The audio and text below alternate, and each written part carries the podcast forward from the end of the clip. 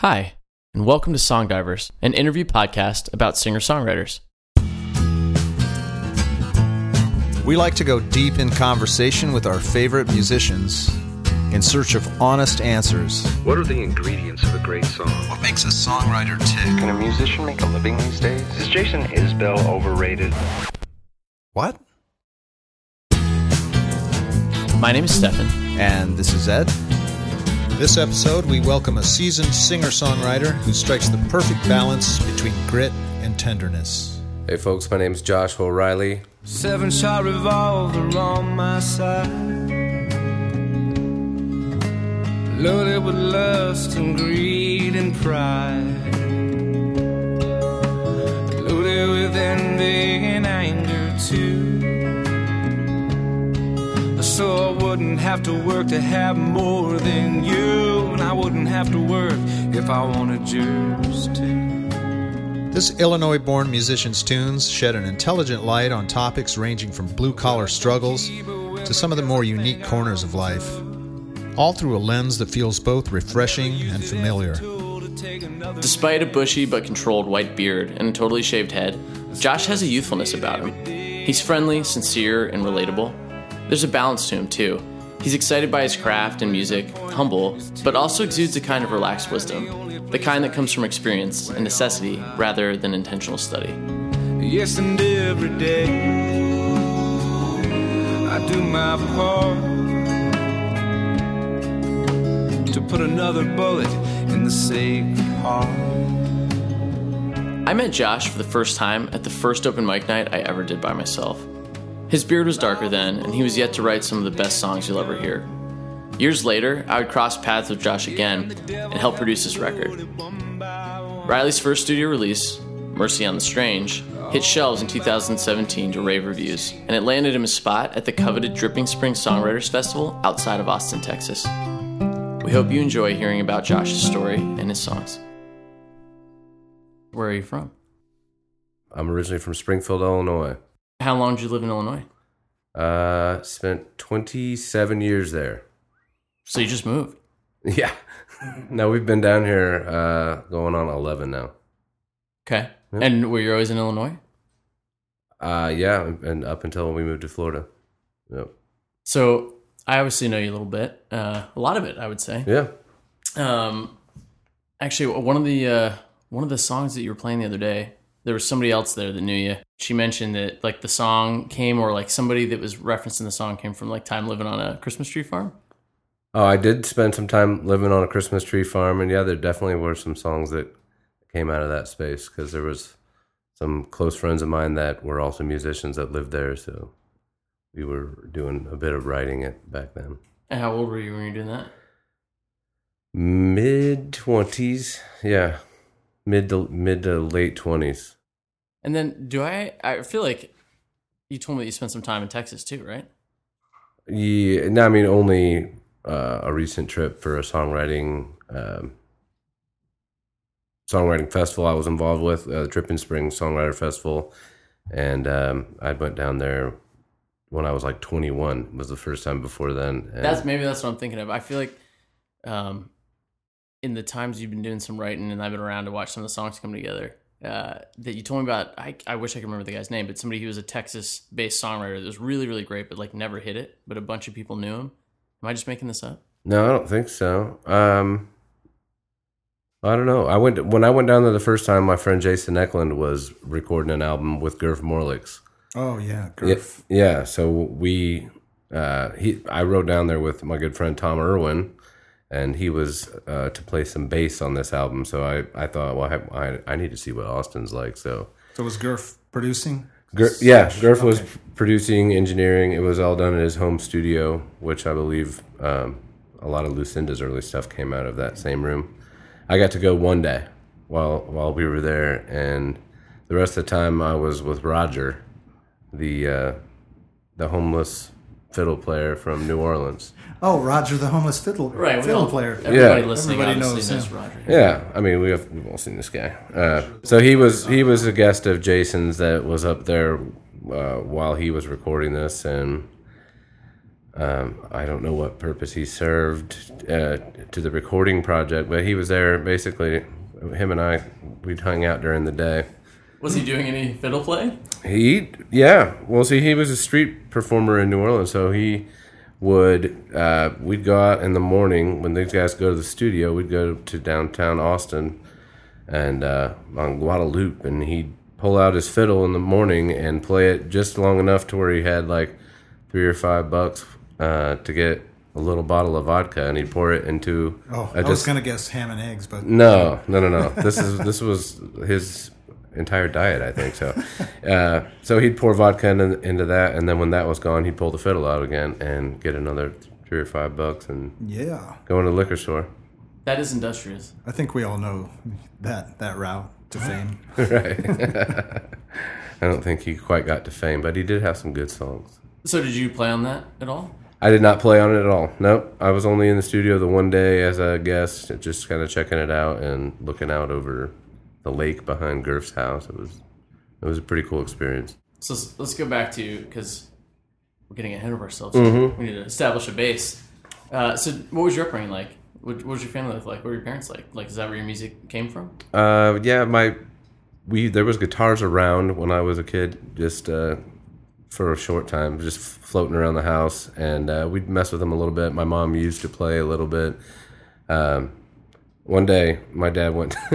my dad went to the flea market and, and and he sold all of them, and so we then we didn't have any guitars. that's the opposite. Yeah. Yeah, but then uh, it all comes back around when I got grounded for for drinking. Uh, At 14. uh, yeah, somewhere around there.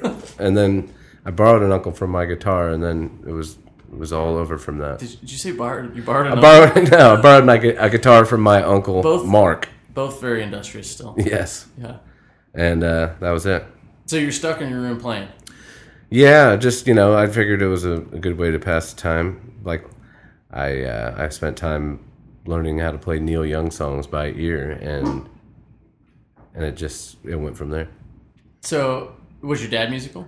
Nope, nope. He loves music and he loves good songwriters, um, but he the only song I've ever heard him sing is uh, "Out in the West Texas town of El Paso," and and it was only maybe the first couple of lines. until, until he passed out. No, he just wandering through the living room one day, and I heard him do it. What about Uncle Mark? What, Oh, uh, no, he. No? Uh, I never heard him do anything. Uh, some of my mom's brothers uh, were in bands and singers, so that th th there was music in, in the family. Everybody likes to sing, so. And so were they playing a lot of music? Like what did your parents listen to? Oh, they listened to a lot of like John Prine and a lot of. Uh, my mom liked Harry Nilsson a lot, so we listened to him a lot, and Harry Chapin. Okay. which you know he's he's an interesting songwriter in his own right. He's written some really re- all the cats in the cradle and Yeah. the. Mm-hmm. uh, the most famous one there.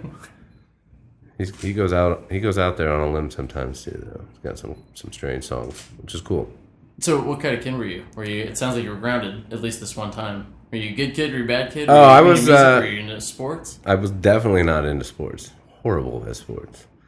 I was on three teams of three different sports at three different times in my early childhood, and not at any time did I have any idea what I was supposed to be doing. Mm-hmm. I was just standing there like, "Don't give me the ball.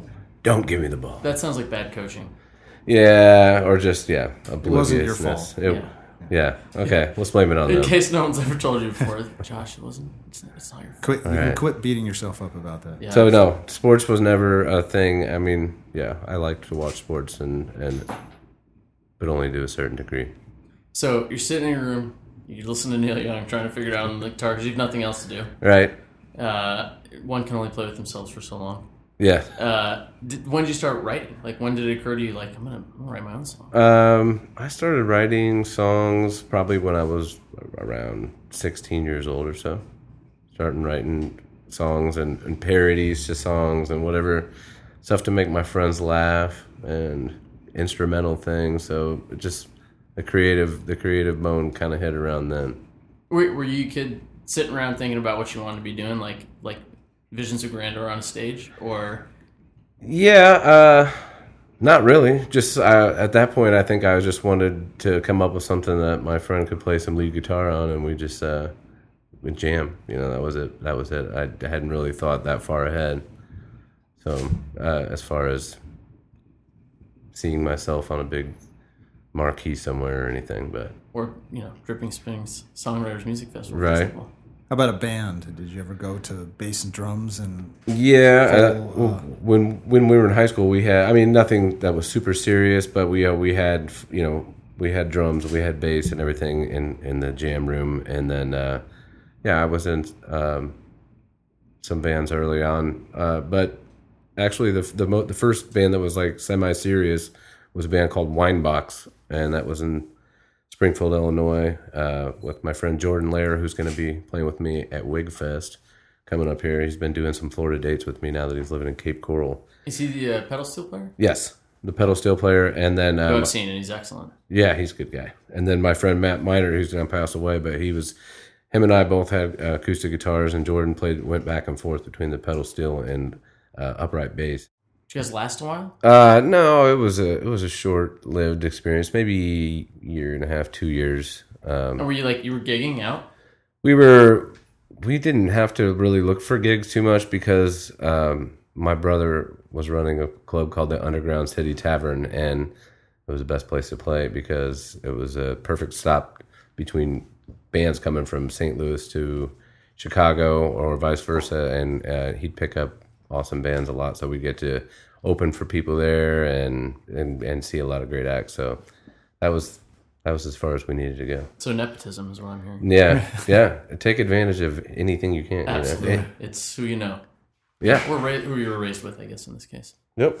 So, what else did you do for work? Were you were you just gigging the whole time, or did you have jobs growing up? Uh, yeah. No, I have always had jobs. I that's when you're in the Midwest, you've got like, I mean, I had I don't know three or four jobs at one point at at the same time. Just work all the time is what I was doing. So, were any of them miserable jobs? uh, not super miserable, but I mean, were they mostly corn related? yeah, yeah. I think you t- it would tie into everything. Corn and snow. Yeah, I could tie corn into every job I ever had. Probably my first job, mo- movie theater, popping popcorn. Popcorn. See. Fresh. Then I worked. Uh, I worked at a the the butcher shop. You know, the meat plant there in town. Pigs. Yeah, Hogs. pigs, corn. hogs. They're corn fed. Mm-hmm. Deer. Yeah, Mm-hmm. you'll find you'll find corn in there. You find corn mostly anywhere. Yeah. So when so what brought you to Florida? What uh, what got you out of Illinois and down here? Uh, just you know, uh, when when I got married, uh, Shay Shay's uh, disdain for cold weather had finally sunk in, and we were like, "All right, let's go try something new." And so we loaded up and headed down here, and yeah, it's ended up to be a really good move. We should mention too that Shay is here photographing the session. She's a talented photographer. Uh, so if you hear someone yell BS loudly from the background uh, at anything Josh says, that's likely her. She's the BS meter on Josh here tonight. So So okay, so you get down in Florida, and then are you like you're still writing songs? Are you are you pursuing it? I hadn't no, I hadn't been writing uh, towards the end uh, of my time in Illinois, and then when we got here, I was, you know, uh, doing a lot of cover gigs and stuff like that. So uh, it got to the point where I was so busy doing that that I I wasn't playing guitar for anything else. I wasn't playing guitar at home. I wasn't. I didn't want to learn a new song. I didn't want to write a new song. I was just like. I'm not playing because I just did two four hour gigs yesterday. So it paid, you know, well enough for a long time. And then it just got to be where music was a chore and that's not what I wanted it to See, be. that's that's an interesting thing. I've had a few people ask me recently as we're launching this podcast. You know, like, oh man, like you're talking to these songwriters. Is it you're like you're you know you're still playing out? Do you want to go on tour? Like, is that what you want to do? And sometimes my answer is I, I don't I don't know because until you really hit it, you know, I mean, it's a could be a pretty miserable existence. Oh, you know, yeah. But but it's the same idea of like it's it's your chore, it's your living. You're not doing it for passion. You're driving and you're moving stuff and to play for an hour, maybe two hours, maybe three if you're doing say, a long set somewhere or you're on the road. But Yeah. but yeah, I mean that's a serious occupational hazard of music. I think is burnout and not enjoying this thing that you were really passionate about. Well, and these are cover gigs you're talking about, though. Yeah, when I, yeah when I was when I was first here, yeah, that's what I was doing a lot of, and So those can be soul suckers. yes, They can Especially, be soul suckers. especially if it's four hours. And four hours, and maybe you've got like a football game over your left shoulder, and uh, yeah, how did you move from the uh, the grind of, of trying to So- make money as a as a cover artist into getting back into writing? the way that went down was uh, let's see 2015 i said all right that's it. I'm not i'm gonna get like a job and i'm not gonna play these three and four hour gigs. I'm gonna do one a month.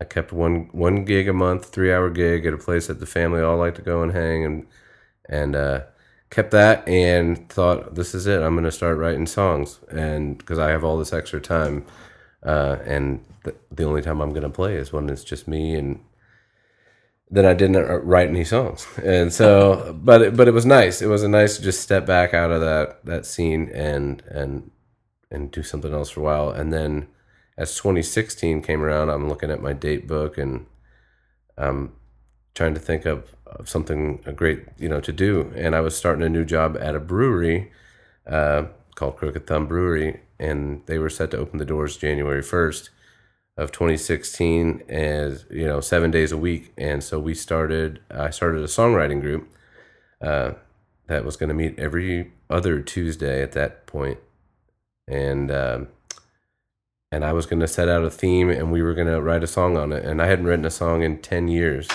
so did the Tuesday night uh, group at Crooked Thumb did that actually kind of kickstart your your writing? Or? oh absolutely Okay. yeah it, it it was a really really like right off the bat kind of deal where songs were coming out and i was just you know i forced myself to tap into that creative side of things and it it stuck around for long enough to to have enough songs to do a full length It's album kind of a useful technique. For a while, I I worked with a group that would pitch music for commercials and TV shows and stuff.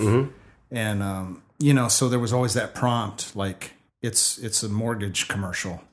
So they want you know they want a song that's not talking about them, but they want a song that's talking about home. You right know? right So I ended up with all this stuff and wouldn't get picked up, but I'd have a s- snippet of a song, Mm-hmm. and because it's you know you're writing, oh, I got to write something really catchy and you know with a hook, and you know so it was a useful way to kind of jumpstart your, your Yeah. writing. So it's similar to what you're talking about, like you have a, a mechanism in place that's actually helping you write material. Yep. And and it, the the cool thing about you know putting it out there and actually having people show up is just to see you know the different places that that people take these uh, these themes and it's been really rewarding and interesting. So whose idea was it to do that? Um, I mean, I th- I looked up, you know, what what songwriters do to to get together with other people and kind of, uh, you know, based it off of a couple different things. So I thought that we would just, you know, put it out there, and you know, it seemed like a good a good platform and nice social media and everything where we could reach a lot of people and So you just pitched it to the owners. just pitch it to the owners before we even opened and and uh, Kip Kelly. We should know. We, we, Yeah. we should say yeah. We, we know the owners. We're Yeah. big fans of Crooked Thumb. We've played Yeah. there a few times as well. We're actually drinking some of their beer right now. Actually, yes, we are. You can't see, you can't see Josh smiling, but he just took a great sip of smiling. There's a twinkle. Yep. Maybe she'll capture that on the, uh, on the old camera there. And so it's still, I mean, now it's going strong four years later. Yeah, so. we're into our fourth year now, and so it's kind of developed into. Um, and uh, every week we meet, but uh, the themes where I'm challenging people to write a new song are, are still bi-weekly, and on the opposite weeks, I get featured songwriters in there, and we do like a Nashville in the round style. So has your process changed? Because you were like, oh, I'm going to write some original music. Like that was pre songwriter night. But then come songwriter night, I mean, you were cranking stuff out. At least I was, I mean, you'd started, and actually the same friend that got me playing again is the same friend that was at Crooked Thumb was like, hey, man, you got to come down here. They're doing this songwriters night. You should come check this out. And um, when I did, I mean, by the time I joined on, I don't know if that was week three or week four. I mean, it hadn't been going on too long. No, it was very early on. Um, but I mean, you were cranking out really good stuff every week, almost, or every other week. Yeah, I was uh, just make you know finding the time, making the time, because it was it was brand new at that point, and it was like it's like super you know new motivation to like not let myself down and not show up without a song, which tends to happen from time to time now. But um, no, the process really hasn't changed uh, for me. It's finding some time and and just picking up my guitar and noodling and finding uh, finding a, some chord change that I've never used before or finding some little way of playing something and then and trying to build a melody from there and then tie whatever theme I'm working on, you know, I'll tie it in, you know, with that. If We're not gonna let you off that easy. So you're listening to Neil Young growing up. What else are you listening to? Because Uh, you've turned me on to some people. What am I listening hadn't to now, of. No, or- growing up, and then now, like uh, yeah, and then now. What Oh, I mean, to? shoot, uh, yeah, I listened to a lot of the same stuff my folks did, but then you know I found like I was like hair bands for a while, you know, just which is ironic. well, yeah, yeah. That's very ironic. Yes. But I had long hair growing up as a kid, if you can imagine that, and it was dark. So, Interesting. yeah. Now I get mistaken for like Shel Silverstein. I totally see that. I got my I got my picture taken with a couple of guys in Texas because they were like, "Anybody ever tell you look like Shel Silverstein?" No, who's that? Yeah. Never. It's my favorite poet, man. Um, so But your but your writing does not sound anything like a hair band. no, definitely so, I not. Mean, when you're listening to music now, I asked we had Jesse Terry on uh, Mm-hmm. a couple weeks ago, and we asked him the question of like you know because for me it's there's stuff that I listen to that I will never write anything like that, but I really enjoy listening to. Like I'm not going to sit down and write a Foo Fighters tune, you Right. know? Like I love the Foo Fighters, right. Um, but I will sit down and hear Andrew Duhon or John Fullbright, who's Mm-hmm. somebody you turn me on to, and be like, okay, like that is getting, that's being, I'm being imbibed with that, Yeah. you know. So do you listen to stuff for fun, and then is there stuff you're listening to when you want to have a sparklet? Uh, I never really put anything on when I'm when I'm trying to get inspired. Um, really, uh, usually when I listen to music, it's when I'm running. So usually I I just pick something that that uh is fitting my my feel for that day. So Jesse also had an interesting thing where he said he's got this like just books and books or like notebooks full of titles, like he's writing to a title sometimes. Okay. Um, are you somebody you start? I know you said you, right now you have a theme because you're assigning it to songwriters night, but Yeah. Right, generally, are you sitting down like, is it you've got some kind of words in your head, or you've got something you're trying to stick something to, or are you a music first kind of guy? Yeah, mostly mostly music first kind of kind of guy, but yeah, it just depends. Like a lot of times when I'm like doing gardening and stuff like that, like pulling weeds or whatever, that's when I'll like think of a line and then just like, all right, let the weeds grow. I'm going inside to play guitar. The and, garden and- epiphany. Yeah, and and then just try to try to work off of a phrase like that. It happens too. So And then, I, you know, one of the other things that's been really cool about the songwriter night, and Ed, I don't know if you had this with the the jingle pitches, but you're not only getting a prompt, but you're also hearing everybody else's take on it, which is really cool. So it's sort of like I don't know, book club's probably not the right word, but like everybody's approaching something different. Um, you know, to the same theme. So you're, you're getting a bunch of other people's take. So you're getting inspiration without meaning to. Yeah, you're getting inspira- uh, you know, home homegrown inspiration. What you know, friends that you can actually sit there and talk with, and like, wow, how did you th- how did you ever think like to tie that into you know? And it's just, Plus it's, it, you have that in your arsenal for next time. Like, Right. your brain might fire that way. And you kind of hinted at this in what you were saying earlier, but it's the accountability also. Like you know, you're going to be in the circle Yeah. Mm-hmm. with other talented people. Like I got to bring my game, you Right. Know? Like I got to bring something worthy. so every yeah, and, and and anybody else can just not show up, but I have to be there. So like, You get to You're there, you're Justin. especially Yeah. uh, accountable. I get to be there to, Well, so- to witness these. It, it's interesting too. A lot of people, I shouldn't say a lot of people, there is a group of songwriters, and I think nobody's going to challenge me on this, that you, either writing for expression, you know, or they're writing to, it's a catharsis or therapeutic. Like, is that some- maybe playing's therapeutic, but are you saying stuff in your songs that's personal? Are you, like, what are you writing about? Are you, is it personal experience? Are you telling stories?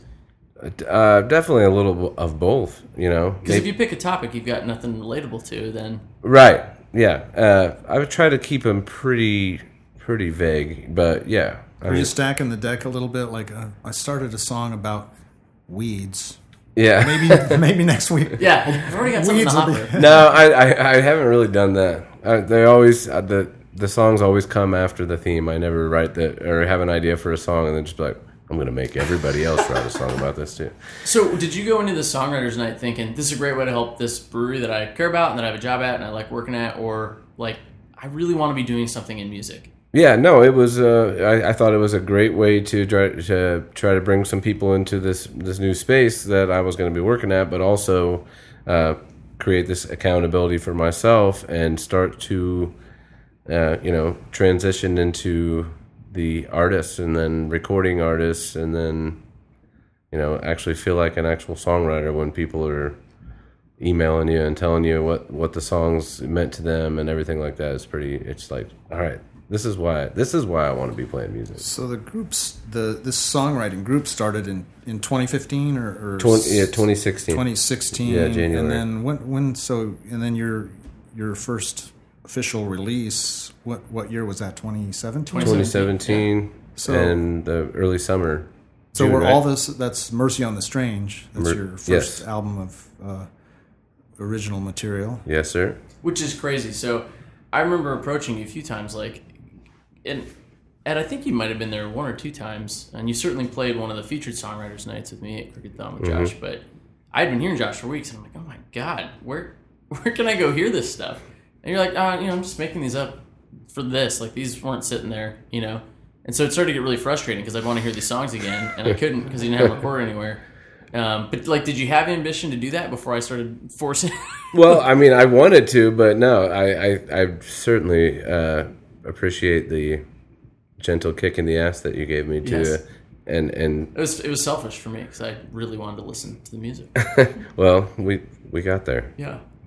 So yeah, so I was gonna say, I mean, it it, it occurs to me now looking back that that was a pretty quick transition. Like, it, and it's funny we were talking to also talking to Jesse where it's like, yeah, I started playing at 19. I was like, wait, what? You know, and same thing here. I, you know, again, just kind of assumed that you'd been playing and chasing and recording off and on for the last two and a half decades. you Yeah. know?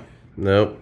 So that's We'll screw you, respectively. Well, no, it's kind of, it's, it's kind of a cool thing because you know, I never, I didn't spend you know, from the time I was 19 until the time I was 38 until I finally made a record, trying to make it in the music industry. So I'm I'm, I'm not jaded, you know. I'm not, I'm starting it out just like, all right, well, now now I'm gonna try, and, and so You know, the other thing about it is like my wife and I are like downsizing. Mm-hmm. So we recently, like, I had this bin full of old notebooks and just reams of song lyrics, Yeah. you know, from my 20s probably.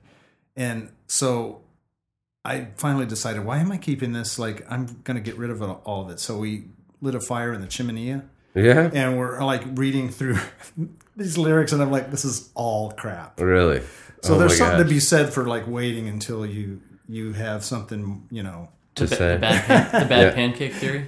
yeah, you've gotten through the bad pancake phase, and you're you're making decent, you know, hearty pancakes. Right. So Well, I think is there something to be said too for like that gestation period, right, where you're absorbing life. Your songs don't sound contrived; they don't sound forced. Like you've seen things, you've experienced more, you've sort of gone through the insanity of being a teenager, and you know your brain chemically firing at all, all different directions. And um, but also too, you've heard a lot of music too, so you start to be able to, you know, hone maybe like you just have more to pull from when you start to express whatever it is you're trying to express. So yeah, maybe you've got it figured out. Maybe everyone should just stop until, until later. Maybe I don't know. you know, you have a little more time to kind of like find your own voice too. Like you're not trying to come up with something equivalent to what you're you've been listening to. You kind of eventually grow into your own voice. Mm-hmm. Right. It's not just a, a mimic of something you're into at the moment. But again, generally, most people have to churn out a bunch of, I'll call it shit, to really like get you know really sharpen the the writing pencil and and even in playing too because you know you're a really good player. Like you have a really good touch, your nuance. Like I- so, were you self taught? I know you mentioned sitting in your room. Yeah, yeah, no, definitely self-taught on guitar. I took a I took a classical guitar class in college, and it just that just will screw you up. Really? well, I mean, if you're used to playing a certain way, uh, laid laid back on your couch hanging out, and then all of a sudden you've got to have your this foot up here and this foot down here and your thumb right here and you're like, wait a minute, Yeah, this, this is isn't playing guitar.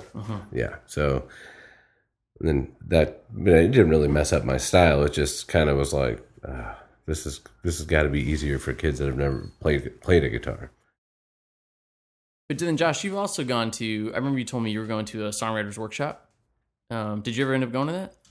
Oh, I'm trying to think which one that would have been. Was a guy that you really like. He's a guy you follow as a songwriter. Oh no, no, I haven't been to. Uh, I, it's Darrell Scott, I think, that you were talking about. I, would so. love to do one of his writers' uh, nights. I, I don't know when his next one coming up is, but uh, it's a.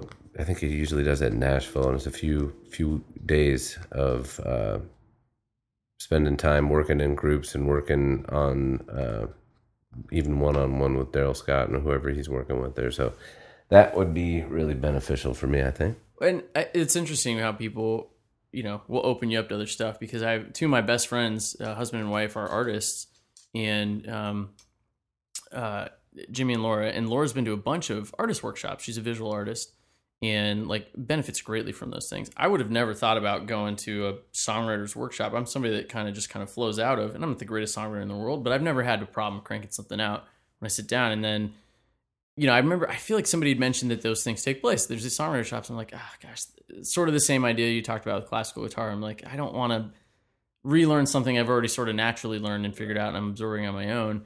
But then going to Songwriters Night, I've really benefited from that a lot. So it definitely reopened my mind to stuff like that. Um, and then also, like I said, talking to other people in other parts of the art spectrum that do benefit a lot from that.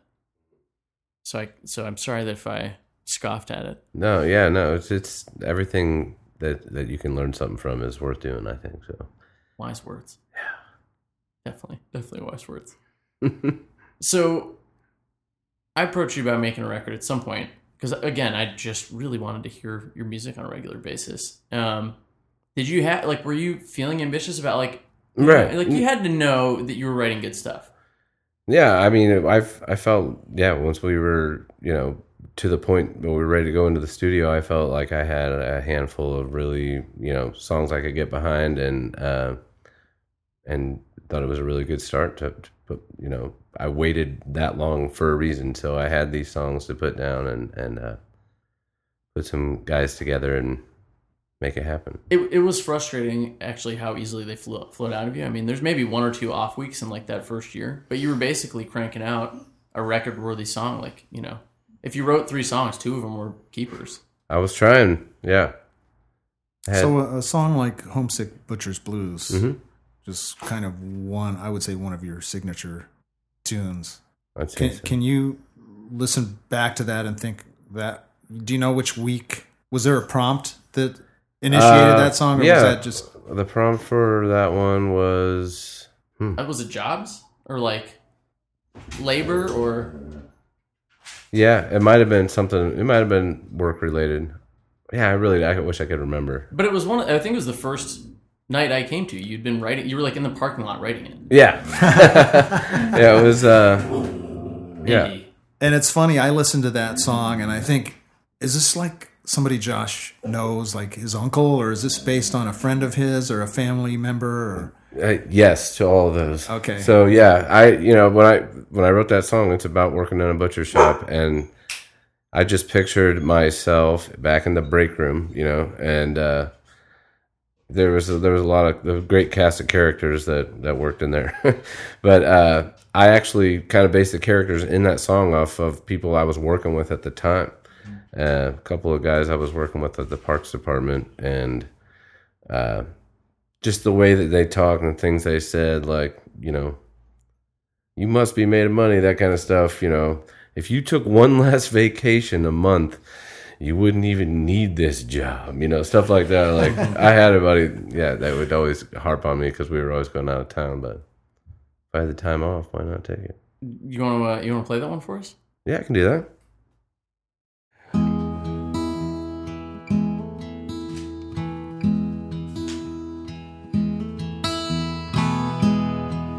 Well, you must be made of money, boy. Why you even working here? I said the guy that ain't left Eleanor for 15 some odd years.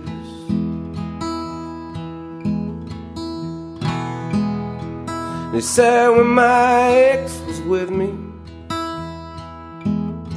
we used to drive down to the shore.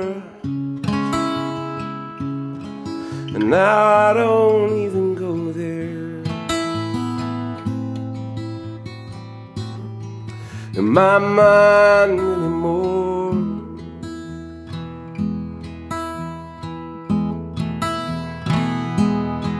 And he said, Son, I'm here to tell you. If I was standing in your shoes, I'd be thinking less on traveling and more on paying dues. And we're all in this together. And it's hard to move it all. with our noses to the grindstone and our backs against the wall.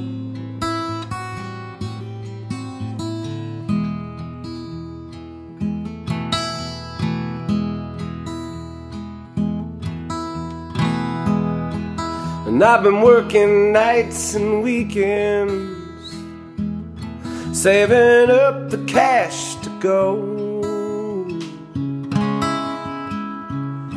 See my family down in Florida. And miss a week of cold and snow. And I spent both damn shotgun weekends skinning other people's deer and doing all I can to get there. Just to find out I'm stuck here.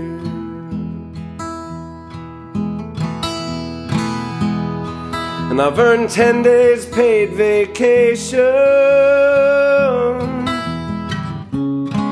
that I thought was mine to use. But I guess I'll stay in Springfield. With these homesick butchers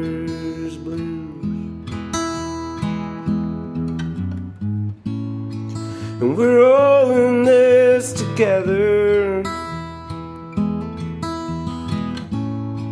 And it's hard to move it all.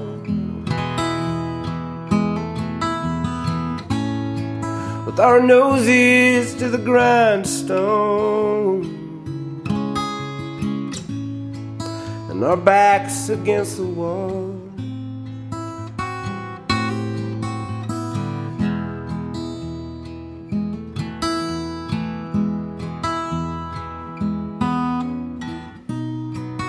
Get by next week without you. And then they'll add up what you made. Since the old man's son took over, there ain't a man whose job here is safe.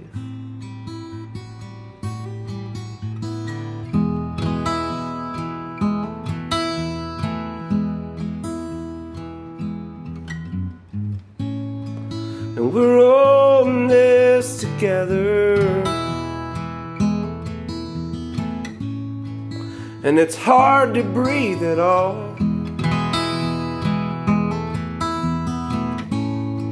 With our noses to the grindstone. And our backs against the wall.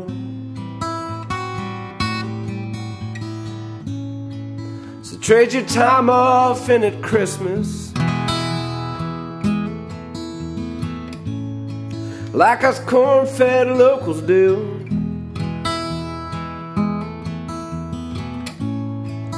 Trade your work boots in on flip flop. And lose them homesick butcher's blues.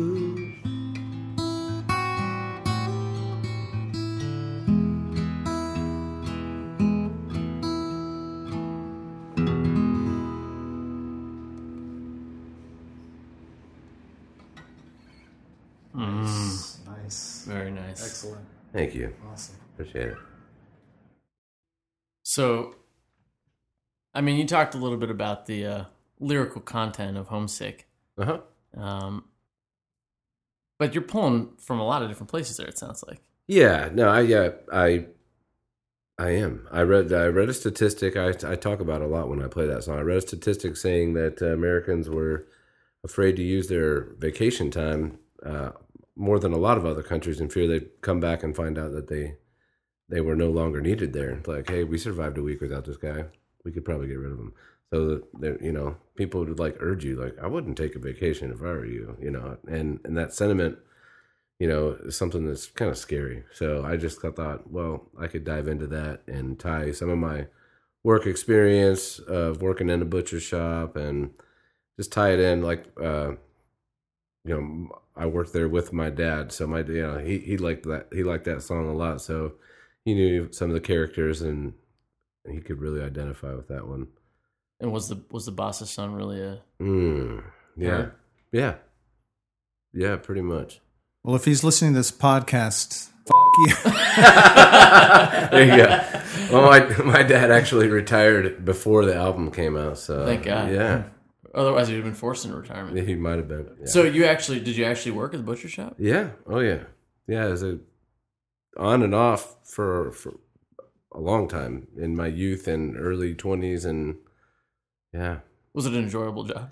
I mean, I can make the best out of anything. but, uh, one of the most interesting interesting things I remember doing there is uh, during deer season, I'd bring the forklift around with a pallet on there, and I think I could fit five 55 gallon drums on there, and they were all full of heads and hooves of Oh. deer.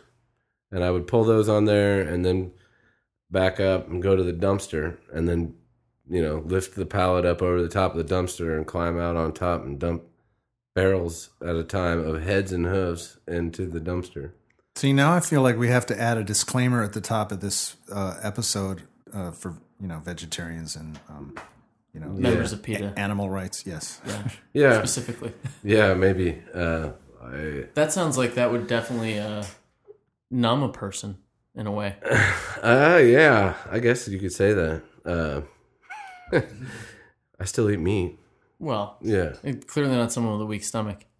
What's that? Not no, not with a weak stomach. Did it make you question mortality? No, not really. Josh Riley, one of the deeper songwriters. Yeah. No, it didn't. It was uh, it was definitely a way to pay the bills. You know. I don't know. I haven't. I haven't worked that job before. Well, you know, I'm from the Midwest, and like fair, this, yeah. yeah. it was. Now, a quick ditty about one of the companies supporting this podcast. Song Divers is proudly recorded in St. Petersburg, Florida. One of the reasons we love this area is due to how beautiful many of the homes and businesses are here.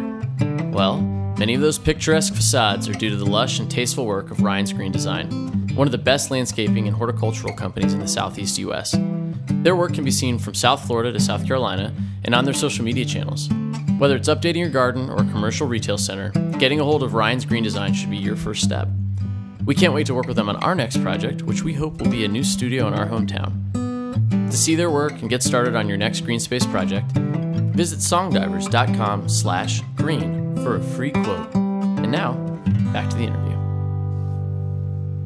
So every reason to run. That's a, one of your newest uh, songs, right? Or, Yeah, uh, no, I mean, I wrote it. It was out around the time of we wrapped up with Mercy on the Strange. Okay, it just all right. didn't end up on there, but uh, Slated for the next one. yes, slated for the next one, and um, we don't have any solid plans in place for that right now, but we're stacking up some some songs, and I'm getting the itch, and uh, more so uh, on than on the last album. The last album being my first studio experience, I really didn't know what to expect, and I didn't really have a clear vision for a lot of the songs going in, as far as pre-production goes, and we just lucked out on the way it all came together.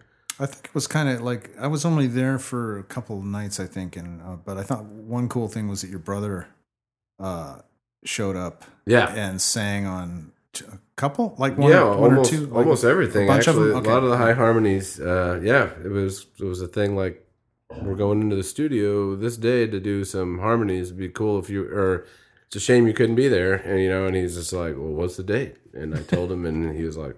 So he's still he lives up there in Illinois, yeah, right? Still, yeah, he's in Illinois. So my older brother came down and, and sang on that, and uh, I have a younger brother as well who's also involved in music and and writes and uh, sings. I, we should say too of, of that record. So, like Josh said, there wasn't a lot of pre-production worked out, but we had, you know, we had been planning to do our record, and the way Josh just sort of came about was, you know, we'd been like, all right, we're gonna do another record this When year. When you say our record, you mean record, Mercy, Mercy McCoy. McCoy, our, our band Mercy McCoy that Ed and I are in, um, and we we were both traveling a lot. The band was traveling a lot. We hadn't finished writing, and my dad actually said, you know, you, you've been planning to do a record. You haven't spent the time on yours, but why don't you help Josh put his record out? Because you've got a label, you've got a band of players that are ready to play, and our drummer Dan Gregory, who plays a lot with Mercy McCoy and has played in a lot of Ed's groups um, that we used on Mercy on the Yeah. Strange. Um, and yeah, we ended up using a lot of our own Mercy McCoy musicians on that record. So it was still fun, and it was you know it wasn't the brutal process that I think recording probably can be for other people, um, depending on how you go about doing it. Because we had a lot of really great you know seasoned players that were used to playing and had been hearing the songs off and on because we were in our circles. Right. Um, And I re- recently re-listened to it after having been away from it for a while. Mm-hmm. But when I knew you were coming in, I re-listened to it and I thought you have just enough overdubs on that record. You know what I mean? It doesn't overpower your, Right. your songs.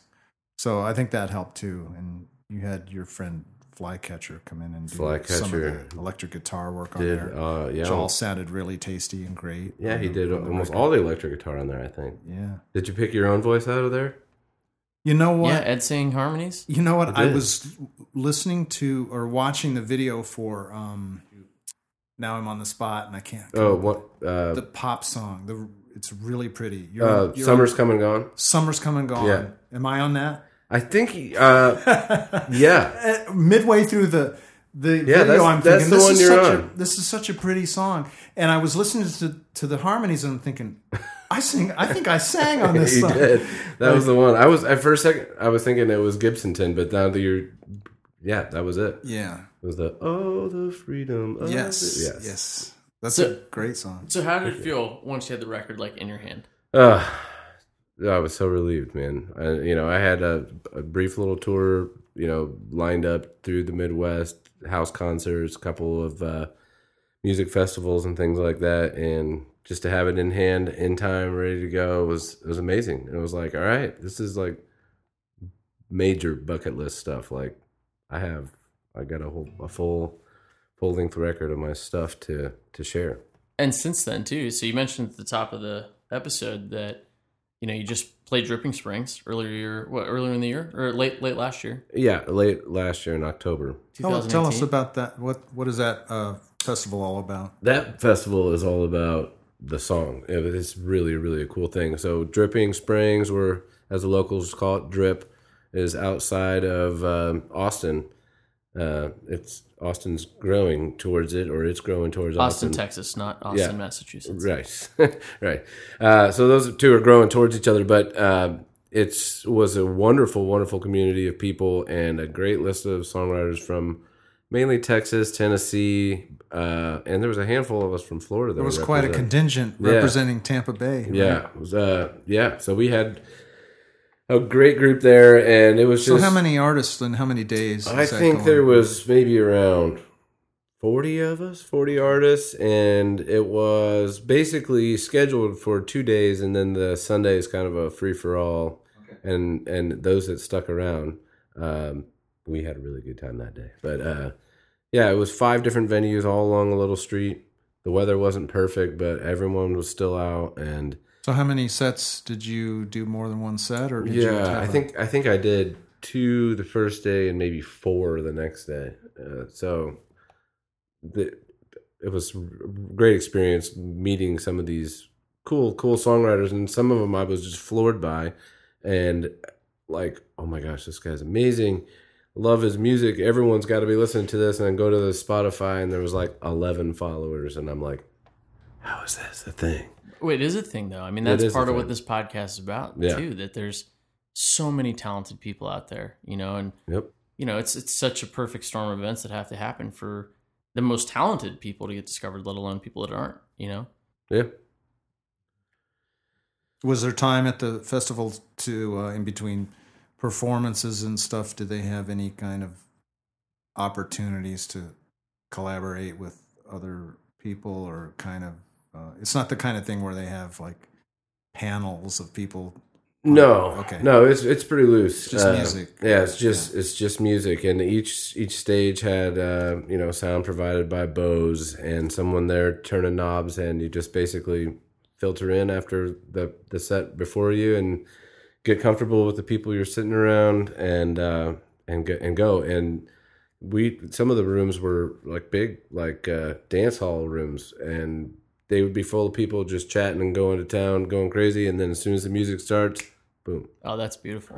everyone's just listening to every word of everything because that's that's what this festival's been about the whole time so yeah praying i get an invite back because it was definitely uh, one of the best networking things i've ever done but just met some great great people and uh there and great music lovers there so Well, for the type of music that you are doing, also, I mean, that is the type of venue everybody dreams of being in, where everybody stops and listens to what you're saying Yeah. because it is, you know, heavier lyrical content, Right. and it's a very again nuanced style of playing and style of music. You right know? not a, not a whole lot of grooves and uh not a whole lot of repetition and it's just yeah so the- if i can find a room where it's full of people and everyone's just listening then that's definitely where i flourish Let me ask you if you've uh, have you done any house concerts? Have you looked into that? yeah That uh, no i have done i've done uh quite a few of them uh right right when the record came out we we lined up a string of them and uh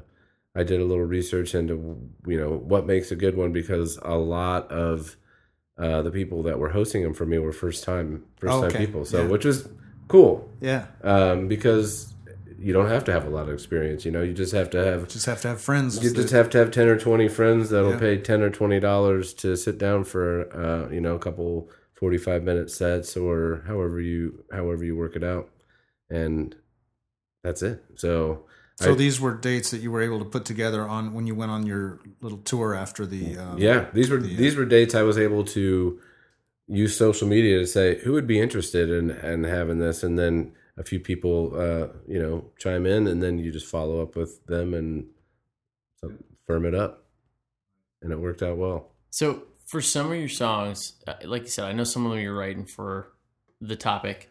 Mhm. Um, but at a house concert where people are really focused, and it sounds like at a place like Dripping Springs or you know a more intimate venue where people are really listening in, are some of your songs super autobiographical? And like, do you have anything that's heavy that in a in a venue like that you can get emotional about that are tough to play?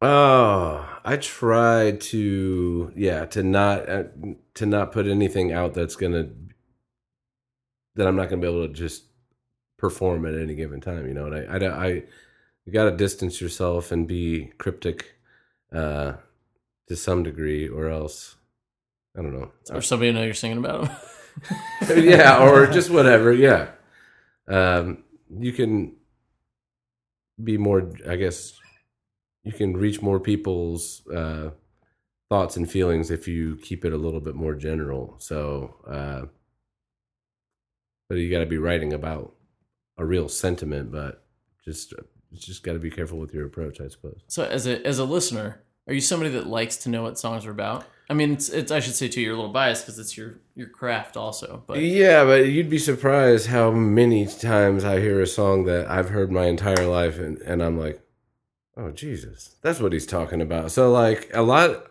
a lot of it really is just what what makes a song stick in your head and and everything is just the way that the melody fits in with the music and and stuff like that and you can hear the words and they all fit and they all all right that was great and then one you know you can listen to a song a million times and finally me personally i may be just dense like that and i'll be like oh wait that's what that line's about i never even realized they said that in this song and then then kind of puts it all together Well, on on the whole, I'd say I'm that type of writer. Also, I like to sort of paint in broad strokes and let people kind of fill in the color for themselves. But there's some songwriters that are very specific, you Right. know, and, and are saying some very specific things. Yeah.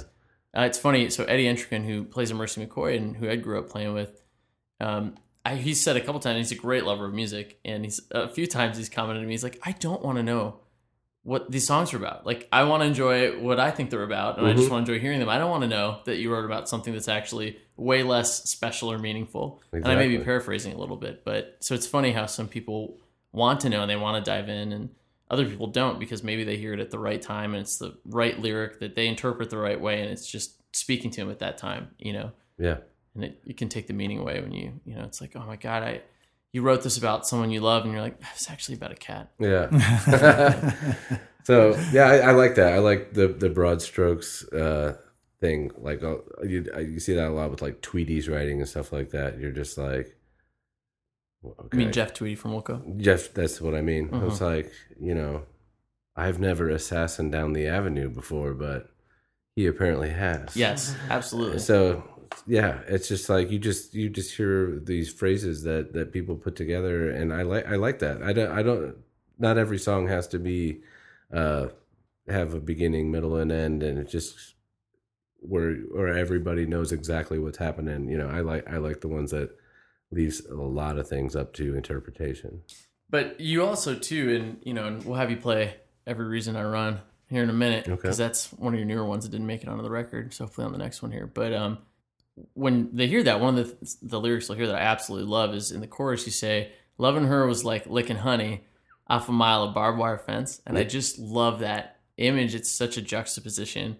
Like, where did that come from? I- Did that- it just come out? Yeah, that might have been one of those uh, weed pulling things where I'm just like working around the house, and I was like, "Well, that's a that's a borderline creepy metaphor." Uh, Well, it's a song also about infidelity, right? Uh, yeah, so Not autobiographical. That was one of the that was one of the songwriter nights. yeah, definitely. The cheating was a theme. You know, we try to we we were sticking to a lot of uh, rootsy, you know, traditional kind of themes, and so we tried- Sinful, sinful themes. Yeah, murder, So- and cheating, and stuff like that. So, yeah, that was just kind of a, a look into um, a look into a relationship, maybe where where where someone's feeling unnoticed and where it can go from there. So it's more of like a it's a warning, like hey, you better love the love your lover, or or else they're gonna find something better to do. I suppose.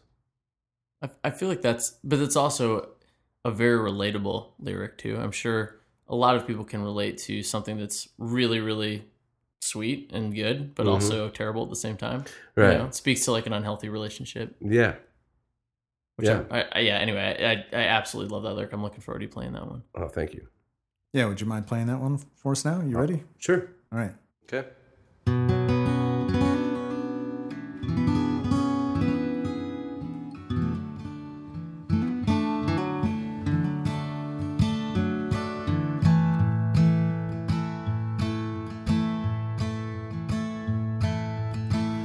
There was a time when I tried to make you love me every day.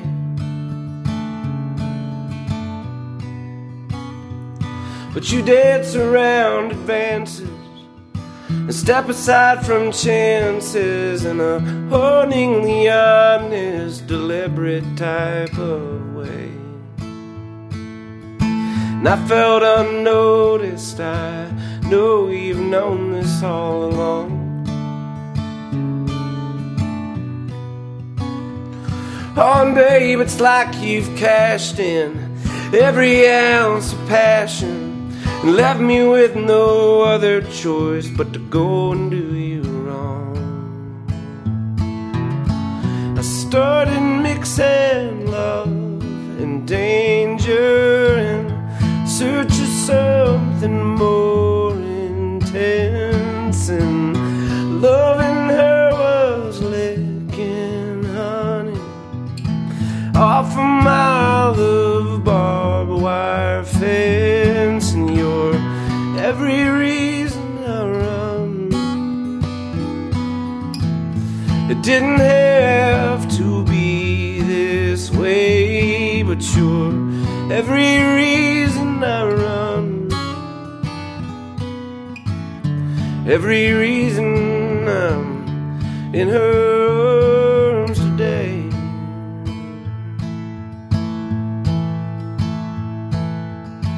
we're past the point now where I'd consider turning back.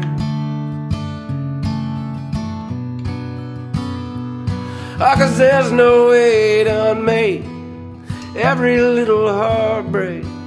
Oh, let's just roll the credits, babe, and fade to black. But I still remember when our love was something to behold. Oh, but now it seems you only long to leave me lonely. And what were you expecting when you turned so cold? I started mixing love and danger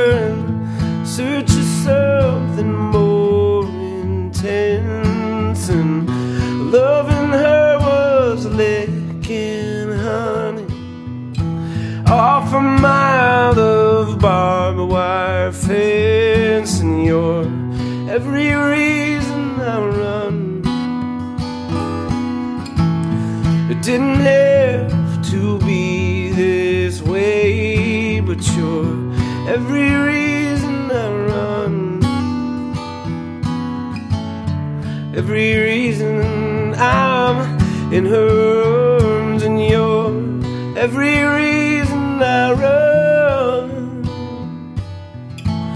It didn't have to be this way, but you're every reason I run. Every reason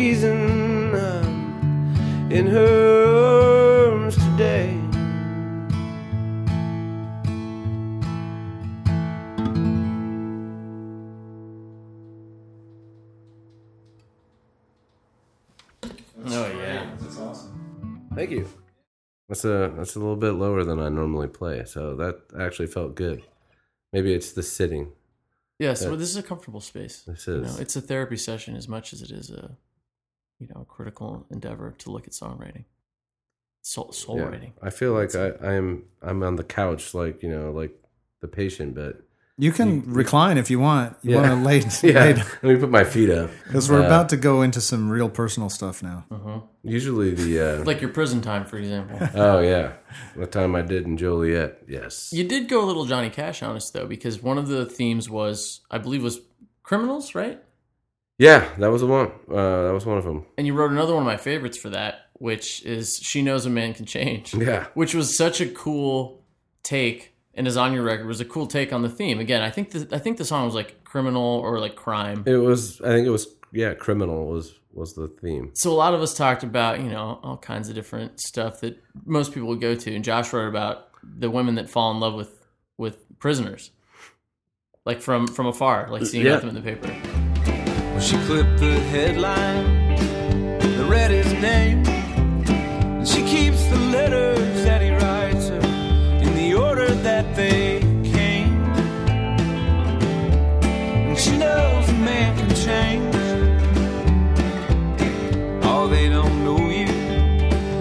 I do, Ray.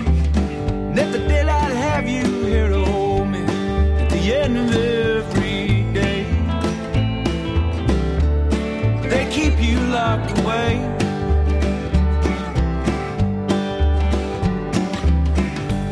Says, baby,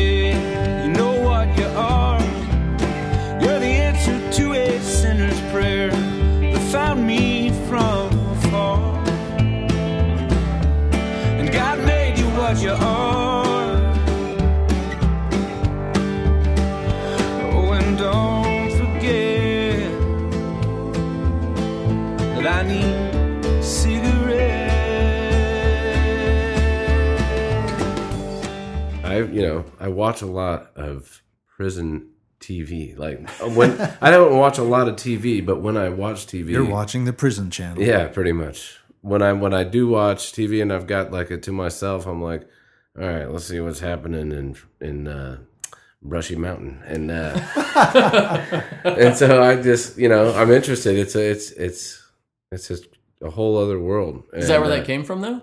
From being aware of that stuff through prison, prison TV? Pretty much, uh, yeah. So that's uh, not autobiographical. no, no. I haven't done any uh, any any Hard time? hard time.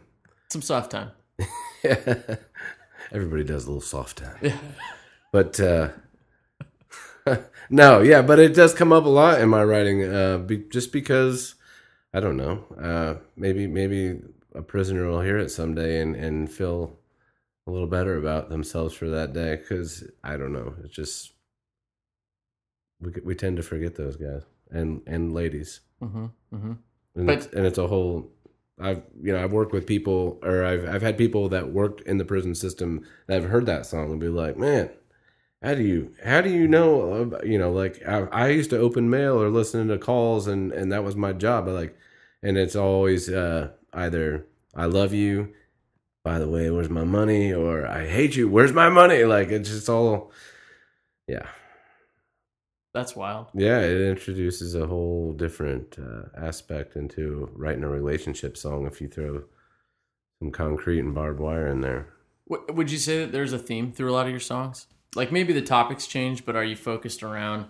I mean, it's a lot of people write about relationships. I'm often getting the critique of like, man, write write about something not a relationship, but I feel like that's so relatable to so many people. I'd say that uh, I've been asked that before, and I've put a little thought into it. And looking back on, um, you know, most of the songs I've written, uh, there is a lot of despair and and and things like that in them. But I try to at least get a little light of hope in there somewhere. Ray of sunshine. Yeah, I don't just- know how prevalent it is, but it, when I was listening back, I was kind of noticing a few threads, and one of them was I, there's a strong sense of place in some of your songs, Okay. and along with that, sometimes it goes hand in hands with with being stuck. Like Okay. the, like the homesick butcher's blues, kind of stuck in your job, stuck in Illinois. Yeah, I mean, I think Uh, that maybe Memphis was another one where I felt like kind of like maybe another place, like yeah, no, you know, I mean, trying to find a place and or or maybe kind of being stuck in a place. Yeah, well, I mean, uh, that's a, that's an interesting point, and I think that it's it's a good thing to write about because a lot of people get that way and feel that way. Move on on's another one. Yeah, move Pick up and move on. Yep. You know, That's true. kinda like- Well, and places can be very like you can tie a lot. It's things happening in that place. It becomes a you know symbolic, and you attach a lot to a place. So yeah, I mean, it's a lot of people that pick up and quite literally move on to somewhere else just to leave that all behind and you know try and move on from those things. So Mhm. yeah, it is. It is really interesting. You know, it, there's a lot of songwriters too. A lot of the stuff I listen to, where you know, you can hear them sing about a specific place, and you can you, same thing. It's very referential and very very tied to a specific place, and you, you know, it's like you come back to that town, you see some of the signs, and it starts bringing back all these reminders and flags of stuff you're trying to forget. Maybe. Right. Yeah. No, that's a that's a really good uh that's a really good observation and maybe I'll uh next time I I put my my pen to paper I will try to avoid that.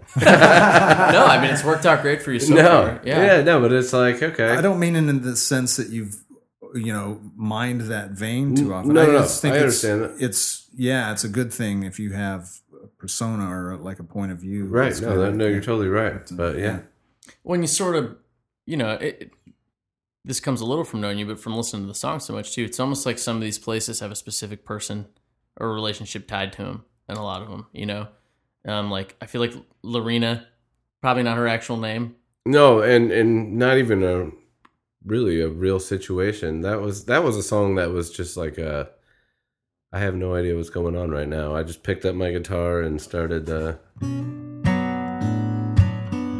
and that's as close to a groove as I ever gotten right in And the, song. and the song sounded and like so, Lorena. and so I just yeah, and I went and I was like a maybe twenty 23, 24 year old kid um, living in an apartment and and just like wrote that song and then went down to this uh, open mic down the street. I was living downtown, so I could just walk down the road with my guitar and uh, plugged in and played it. And actually, I had a recording. I don't know. uh, It's probably somewhere. Actually, I threw away every CD that I've ever owned one day. Uh, but so I probably don't have that. Uh, but a friend of mine. What do mine. you mean you threw away every CD you ever owned? Did God tell you to do that? Uh, no, I think it was that that lady on Netflix that uh, tells you to get rid of stuff that you don't. Okay. love. No, no, uh, no. Uh, Is that it- why you're not wearing pants? Yes, I did not have any pants that I loved enough to keep. Nice tattoo on your. Uh, That brought you no joy. Right. So no, that's that. I just one day was like, you know what? I'd never listened to this stuff, and it's just taking up space, and everything is Digital. everything is digital, and or I can just I can find any of this online. So I just Except your original recording. yeah, except for twenty four year old you doing Lorena. I bet you my mom's got a copy. I bet she does. Uh, but it, yeah, so uh, that was just a, a fictitious kind of real broad general look on uh, cheating. Mm-hmm. hmm What do you like? Who's your favorite artist right now? Like, who do you listen to when you're listening to stuff right now? Oh man, uh, lately I have been listening to. Let's see, just in the last couple of days, I've been listening to a lot of Elvis Costello. Oh yeah, But as far as um, you know, people that are maybe, who else am I listening to? I listen to a lot of John Moreland, Oh, uh, yeah. John Fullbright, hmm um, Isbell. You gotta we gotta listen when he says anything. Do you listen to a lot of new music? Like, do you search for new music actively? Not really. No. I mean, I mean, yeah. When it, I, I find it a lot, and and I'll and I'll dive in on you. somebody, yeah, or it finds me. Um, but yeah, I just I'm pretty random when it comes to stuff like that, uh, and I do a lot of running, so a lot of my music listening time is is then, and you know, I listened to Miles Davis the other day, I listened to the whole Bitches Brew Mm.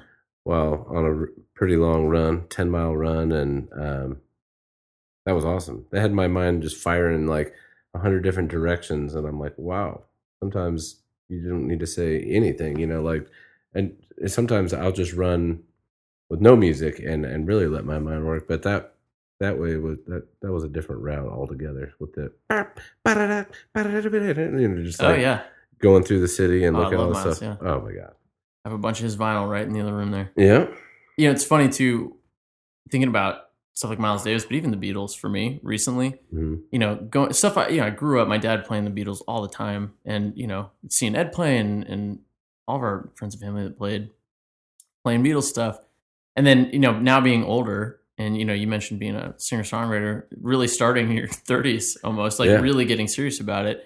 But like, I hear stuff so much differently now when I go in and listen, and I'm like, my brain's just melting happily listening to, you know, Sergeant Pepper when they just re-released that, and it Oh, was yeah. like so incredible to go and hear that.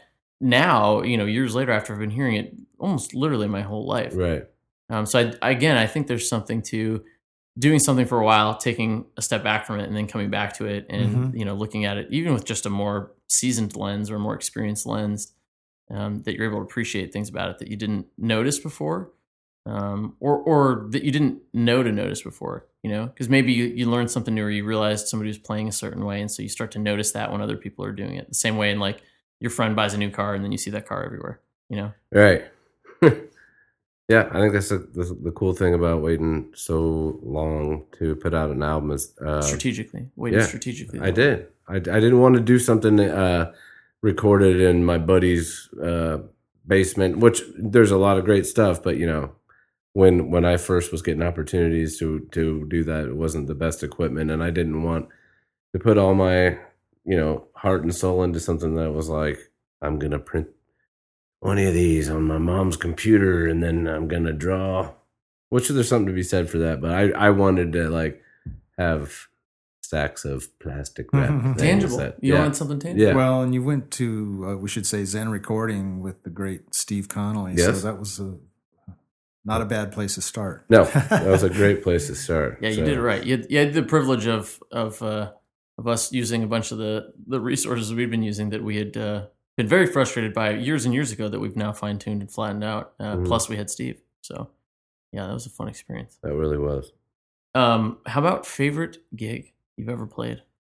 Oh man, uh, you know what? I really had a good time opening uh, up for Anders Osborne at the Attic in Ybor City, because I love his music. I've loved it for a long time, but that he was just super gracious, and we had a great time beforehand, uh, sound checking and hanging out in the in the green room, and we actually got we're just jamming back there. I actually got to uh, help his guitar tech put his his pickup back in because they were doing some switching around. So I was elbow deep in his guitar, and we were jamming. And uh, ended up he called me back up on stage during his set and jammed one of my songs with me, and then I got to jam on one of his with him, and Oh, that's so Cool. That's so awesome. it was pretty unprecedented. I was like, oh my gosh. Well, and you recently played with John McEuen.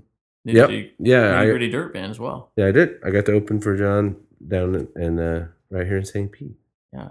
at the Hideaway, and he had a great crowd and and and a great group of people playing with him that night. So very- You just mentioned two local, just really great rooms that we're so fortunate to have here: the Hideaway in St. Petersburg and the Attic in Tampa. Like, we are very very fortunate to have them, and uh, it's it's one of the and we have WMNF, so that's like the trifecta of of really cool. Uh, just to start uh, of aspects of living and playing in this area, you know, and you don't want to you don't want to oversaturate and play too many shows in one area, but man, we have some really good, got a lot of really good good support. spots. you got a go. good system here. Yeah, for sure. And I should say you're playing the upcoming Gasparilla Music Fest, which is a really cool festival that takes place here in the Tampa Bay area. yes, Um, it's booked by Broken Mold, and they're a great group that put a lot of great stuff together here. Um, but I mean, Avett Brothers, yeah. That's a Lukas Nelson, yeah. a lot of big names Gary, on that Gary bill. Clark, Gary Clark Jr. Jr. Gary Clark Jr. Yeah, let's not forget. Yeah, No, that's a that's it's great. To, you know, like this is when I when I announce gigs like that. It's like when people from my hometown and my cousins and stuff start texting me like, "Dude, you're playing on the same you know stage as these guys or the same venue," and it's like, yeah, a little, little Yeah, validation. No, Feels no good. big deal. No big deal. Yeah. So No, it's Also- really it's really exciting. So how about how about goals for the next record? goals for the next record would be to yeah just be having a lot more pre-production done uh, i'd like to do at least a handful of the songs live off the floor with with musicians. I think that'd be fun just to to work that way instead of piecing things together. Uh, i'd like to work with some some different instrumentation. Maybe you know i had violin uh, or fiddle on on uh, one of the track but i'd like maybe like a string section maybe uh on a couple of things. But as far uh, yeah i mean as far as the next record i want it to be better than the first and i want to i want it to reach further. I think that's a, kind of the goal that everybody has. Um i think that waiting and doing mine the way i did basically to get to get the attention that i that i want to get out of the next one, I think you kind of have to have that basis that you got to have one in the books, and then,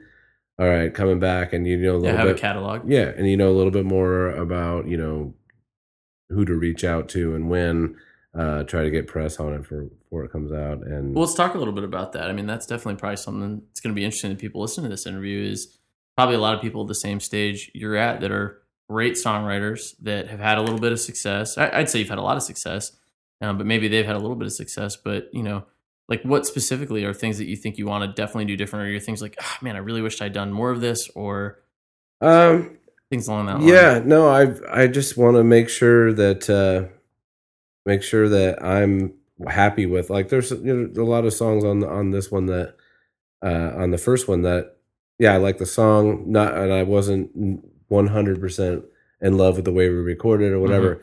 The next one I want to be a little more hands-on and and know I want to shape that sound before we ever even just, you know, we kind of built we kind of built the sound piece by piece the last time and we were all kind of seeing what it sounded like as it came together. I want to i want to have a clearer vision on on that coming in. And then yeah just uh focus on on maybe jumping on with uh, uh, an artist that's doing a substantial tour instead of just piecing together my own thing. Well, another question for you. How about some uh, opportunities you didn't take that you wish you had? Well, when my brother had uh, a club that he was running in in Springfield called Andiamo, it's this this little uh, coffee shop, and we did an open mic and stuff up top. But then there was a room downstairs called Charlie's Club, and every once in a while he'd book a, a touring artist through there.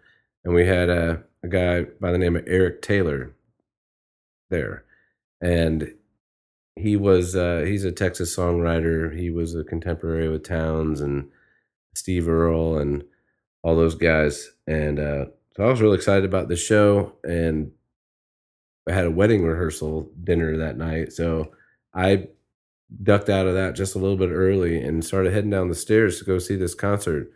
And I don't hear anything. I don't hear anybody down there. And I'm like, what is going on here?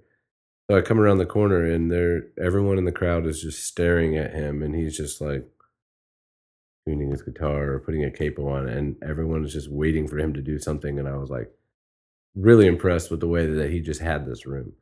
And uh ended up he put on a great show and we stuck around afterwards and there was whiskey involved and this this guy named uh, I think his name was Ben he had this great big awesome guitar vault in his house and he went and like grabbed some of the real great humdingers and brought them down there and we all sat around uh, a handful of us just sharing music with this this Texas songwriter and having a really good time and uh, towards the end of the night he's like all right well let's go Josh and I'm like, what do you mean? He's like, we got a show in Ann Arbor or whatever he was heading off to next.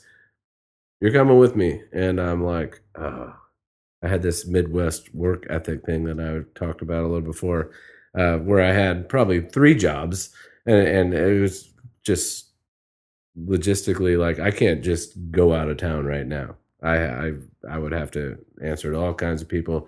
So I, I, I neglected to, to join him. Um, and it was a couple years later i was in chicago maybe even more than a couple years later uh, in chicago to see Lyle Lovett uh, at the chicago theater for my birthday So good. oh it was so good and he tells this story sounds strikingly similar to the one that i just told you guys where how he was playing a show or he met eric taylor one time and they played they played some music together and he hopped in Eric's truck and started doing some shows with them and then he married Julie Roberts. Julie Roberts. Yeah, Immediately that- after? That, yeah, that was how the timeline he went. became Lyle Lovett. yeah, he became he He became, became Loud Loud Love Love It first. Yeah, I guess he was probably always Lyle Lovett. yeah, but no, it you know what I mean. It's The just Julia thing. How long did that last? it didn't last.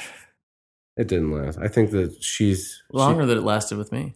She, whew, yeah, she. uh I think she got famous off Love and Lyle. You know, yeah, he- she's he's not talented. He's at all. got he's got a whole lot more to claim. You know, now. says the musician. Yeah. Yeah, Well, Josh Reilly, we appreciate you doing this with us, man. We love you. We love your music. Appreciate Thank you doing this. Yes. Thank you. Thank This you so uh, much. And thank you to Shay too. Thanks for bringing her with you. yeah, Yeah. absolutely. Cool, man. Well, we'll see you soon. All right, thanks, fellas. Yeah. Appreciate it. You've been listening to Song Divers. Thank you for supporting us and our sponsors, and all the great independent music makers out there trying to make their way in the music business these days. The opinions expressed by our guests are their own, and songs we heard in this episode are Seven Shot Revolver, Homesick Butcher's Blues, Every Reason I Run, She Knows a Man Can Change, and Summer's Come and Gone, all written by Joshua Reilly. Thank you to Joshua Reilly for coming by the studio.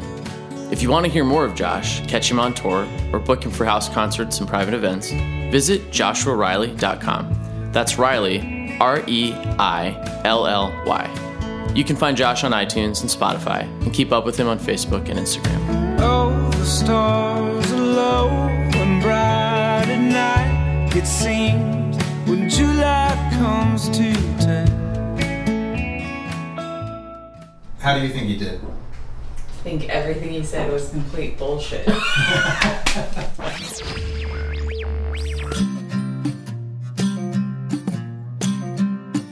Songdivers is a production of Ybor City Records and recorded in the historic Kenwood district of St. Petersburg, Florida.